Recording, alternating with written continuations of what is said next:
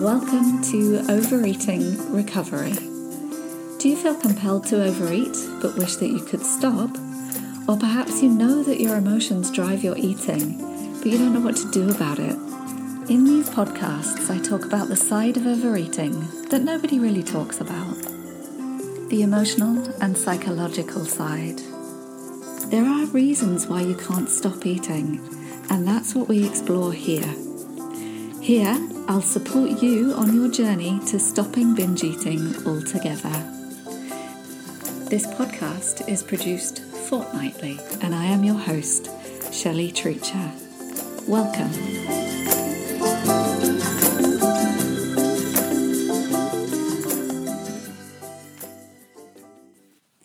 One of the most common things that I see are people who overeat at a certain time of day commonly in the evening, but it could be at any time of day. So, this is what I want to talk about today. But first, let's talk about what it is that defines the different periods. A while ago, I produced a series of quick video tips about understanding comfort eating. One of the comments I received was about how to reduce eating badly after work. The person who left the comment spoke of feeling fine all day, but then as soon as she finishes work, she just can't stop eating. And I hear that a lot. So, so many people have this experience of not thinking about food all day, but then as soon as they finish work or stop whatever it is that they were absorbed in doing during the day, they just can't stop eating.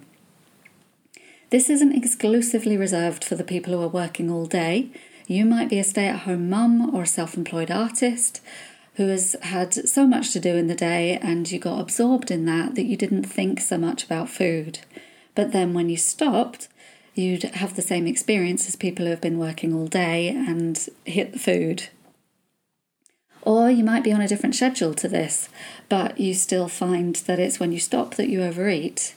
Of course, with COVID 19, everything may be so much more extreme because we're now having to be very self guided about when we finish our work, as there's very loose boundaries between work and home at the moment for most of us. So your eating habits might have changed along with this.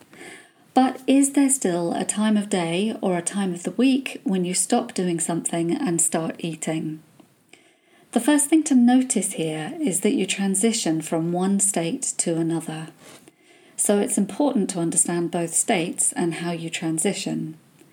So today I'm going to lead you through a five step process to help you understand what's going on so that you can slow down, rebalance, challenge your habits around f- food and overeating at a certain time, and address what it is that you might really need. So, the first one is understanding your evening eating habits, or whenever it is. Evening overeating, or whenever it is, is a habit in itself. It may also be surrounded by other little habits or patterns of sort, sort, so get to know what habits you have around it. What reasons do you tell yourself for binge eating after work? Are you telling yourself it's a reward after a hard day's work? Or you might be telling yourself that there's nothing else that you could do, or that you need to relax, so your food is the way to do that. And just observe the logistics of how you make sure that this is what you'll do every day or at the habitual time when you do this. When do you buy the food? Do you put your PJs on when you get home? Do you tidy up first? Do you turn your phone off? Is it after dinner that you binge? Or is it when you sit in front of the TV? Just get to know your own habits and your own ways of thinking. And then the second stage is what state are you in? And this is what you need to ask yourself what state are you in during the time when you're not overeating? So, in the period when you're busy or in the period when you're not busy. It could be could work both ways for different people. Different people are different. But in general, here I think I'm talking about people who are really busy and then they start overeating. During the working day or in the time before you binge eat, during the time when you're not binge eating, what state are you actually in? Is it that you're content at work and then unhappy in the evening? Or uncomfortable in the day and then need to relax at night? Or your version of this? Often, people who overeat in the evening eat very little during the day, in my experience. I could be not talking about everyone here, but a lot of people do follow this pattern, and just see if you do. And because they're not eating much, they're thinking, great, I've done really well today and I probably won't put on weight and I know I'm going to eat in the evening or at the weekend, so I'm fasting now to balance it out. Unfortunately, it doesn't really work like that. And as we saw in the last podcast, if you heard that, if there are periods of fasting, the opposite is actually true. The body thinks it's starving, so it's desperate for fuel and is more likely to store weight and make you eat more. It's possible that in the time of an absence of food, you're also not actually getting the nutrition that you need and that your body needs. So you might be setting yourself up for a binge in more ways than one. Challenging your habits and rebalancing your metabolism are two important keys to tackling binge eating in the evening. So ask yourself, in the daytime or in the working week, what emotional state are you in? What physical state are you in? And what energetic state are you in? This is going to take some thought and some practice at observing yourself in the week, or you might actually know the answer straight away. One of the states you might be in is a stress state, especially now when we have so little normal social contact or community to help us co regulate. And we need that. It's possible that fasting in the day and binge eating at whatever time of day happen in the same way, with very little regard for your needs, very little pleasure, and in a frantic rush. So now I'm going to take you through some signs to know how to recognize that you might be in a stress state. You might actually be in, a, be in a minor or major state of fight or flight or freeze as you're going about your daily business. So, here's some things to look out for to say that you might be in a little bit of a stress state. A. Is your breathing shallow? B. Check your temperature.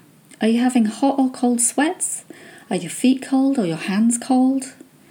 C. Do you have any tension in your body? And of course, the answer is yes. We all have tension at some in somewhere in our bodies, but check the tension in your body. You might want to check your jaw. Often we're running around our work days with a jaw clamped shut and with gritted teeth. Is that you? Check your shoulders. Are they up by your ears? Are your legs tense?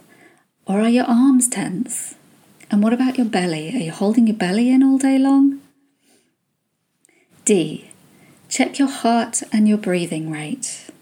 Is your heart beating really fast? Are you rushing? And do you get out of breath or breathe really shallowly? E. Are you starting to get irritable? And I've got to say, I've found uh, that a lot of people are getting irritable in the third week of number two lockdown. And with the situation as it is, a lot of people are finding it hard not to get irritable. So, you know, count yourself as a normal person if you are getting irritable at the moment. And it just might be a sign of stress. So just check. If somebody says to you, Could you just do this one more thing for me? Do you want to bite their head off? Because you've done a million things already and you've got a ton of other things to do. All of these are really normal responses. Most of us are going through our working life with these symptoms all day long, but they are signs that our bodies are in distress. You've heard these phrases before fight, flight, freeze. Well, but what do they actually mean? Fight is characterized by the irritation, tension, heat in the body. Freeze, you might feel numb, cold, or have cold sweat. You might be very still and not want to move much. Or with flight, you might have a cold sweat and rushing with your heart beating fast and your breathing being shallow. So you hear these phrases all the time. They're kind of pop psychology now, right? But so, what they actually mean, though, and this is quite a revelation in a way, they mean that your system detects a threat.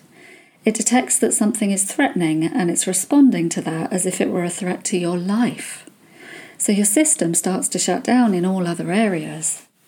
Your digestive system starts to slow down. Your breathing starts to change and get more shallow. Your heart rate starts to speed up as you get an adrenaline rush and you actually get more sensitive around your eyes and your sight and your hearing. It's all to make you more sensitive to what you need to respond to the threat with. And all these systems start to change automatically. There's nothing you can do about it. It's a physiological response to threat. And that's pretty dramatic, don't you think, for just another day at work? You go into a fight, flight, freeze, threat cycle where you perceive that something is not safe. So your system tries to do something to make you feel safer or to respond to the threat. That's not really quite right, is it? Just to spend every working day like that. You've got to start to wonder what the cost of that is, even without the binge eating. How can that be good for you?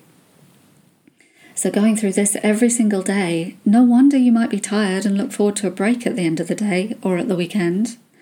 And as I said, that comes with its own difficulties at the moment. So, that's step two work out what state you're actually in at work or when you're looking after the kids or during the week or at the weekend, whenever it is that you're not or not feeling that you need to eat. The thing you do before you eat. And by the way, the situ- situation can also be reversed. If you're someone who eats more all day long but doesn't eat at the weekend, chances are it's because your states have shifted just in the opposite way. It's still a good idea to work out what state you shifted from, to, and why. How were you at work and how are you at the weekend? So let's move on to number three. What's the purpose of that state? Kind of need to understand what you're in that state for and where it came from. When you're in the state you're in before you stop working or doing, what's the reason for that state? Why are you actually in that state? If you're in a stress state at work, what's causing you to rush or to make you do all the to do things in the day in the way that you do them, in the state that you do them in? What is that state doing for you? What would you be left with if you didn't do that? How is it trying to help you or protect you? If you ask compassionately, you're going to get answers more than if you ask in a demanding way. So ask compassionately what is it trying to do? One of the reasons you might be doing this is that you might be addicted to productivity. This is a massive thing in our culture. There's actually a chemical released in our brain that when you do something productive makes you feel good. So you might be addicted to productivity. This is your physiological system again, and the chemical saying, I need more of this productivity to feel good. Does that sound familiar? That's a lot like sugar or junk food, or any other drug for that matter. You can see this is another pattern of thinking or a habit. You're brainwashing yourself into thinking productivity is amazing, the best thing that you can do to make yourself happy, maybe even the only thing you can do. But it's exhausting, isn't it? Another reason for being busy is being afraid to stop, which in itself deserves compassionate understanding. I imagine this is quite a common one at the moment. Stopping and bearing discomfort is hard, and we choose not to do it I had a client last week actually told me that there was an experiment done where people could either choose to stop and feel or they could have an electric shock. Every single one of them chose the electric shock, so that really tells us something about humanity. But unfortunately for you, sooner or later, to overcome overeating, you're going to have to stop. I'll be talking about this more in the coming weeks. Another reason is to try to please people. This is a really common one for people who overeat. At least I see this every day anyway. People worry what others think of them. Maybe you're comparing yourself to everybody else and thinking that you have to work really hard, otherwise, everybody else is going to think really badly of you because everybody else is doing much, much more than you. That's probably not even the case. But this is a really hard one I had a client recently who realized that her true story was she suddenly said, So basically, I'm just afraid of getting told off. Can you relate to that? Not many of us handle getting told off very well. We don't like any kind of criticism or to feel like we're in people's bad books. As a nation in the UK, we are notoriously avoidant of any kind of confrontation. But most of the time, we are imagining that we will be told off. So it's a good thing to identify as a trigger for you. You may want to watch out for your self critic. Somewhere behind most stressed out people is a self critic. So identify what the critic is saying about how you should run your day. That's going to help you say, actually, I think I'm going to slow down for a bit. because that's going to be better for me. So let's move on to number four. Once you've worked out what state you're in and you've worked out why, you need to work out the purpose of the binge. So start asking, all right, so I was uncomfortable in the day, or I was stressed out in the day, or I felt criticized in the day, and I felt really horrible towards myself. So, what am I doing in this binge? It's actually quite obvious, really, isn't it, if you think about it? If you're feeling awful about yourself and you've been running all day long, you're going to need to let go at the end of the day. Maybe you feel you had too much responsibility in the day, and now you need to let it go.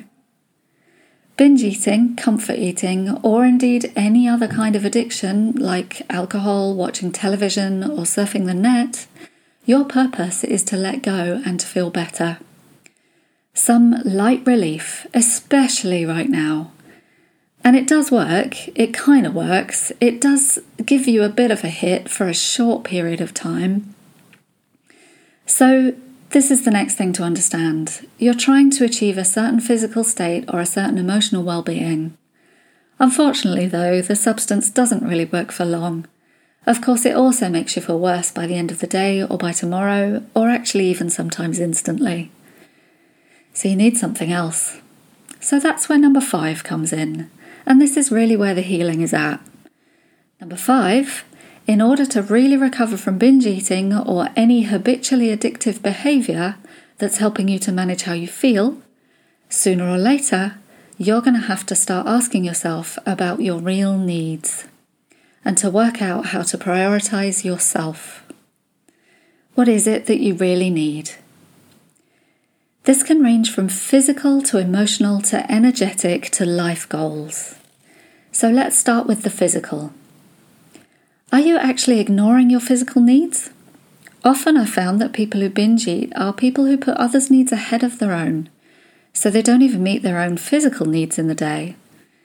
So it's a really good one to check out for yourself. Are you going to the toilet at the right time or do you put it off? Are you giving yourself a drink of water when you're thirsty? Are you putting a jumper on if you're cold? Do you take your jumper off if you're too hot or do you just keep going? So just notice are you meeting your own physical needs? The recovery from binge eating is a gradual process of understanding what you feel and responding with less harmful strategies. So, emotionally, how are you meeting your needs? This is always a good question to ask, even if you don't binge eat. Does what you're doing serve the purpose you really need it to serve?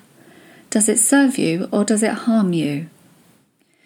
When you eat on autopilot because you're tired, what would really help you to rest? When you eat to let go and relax, what would really help you to relax? Does the food even do that? What really brings light relief to you? Is it conversation? A cuddle with a teddy bear or your dog? Or is it just something funny? We're not really getting much of a laugh these days, are we, apart from being plugged into the television? How could you have more pleasure in your life? So, all of this stuff I'm telling you is not a quick fix. This is something that, if you address, will help you to make powerful changes little by little over time. It's actually really a way of life. Often, people who overeat have not been taught how to, or even if it's okay, to enjoy life.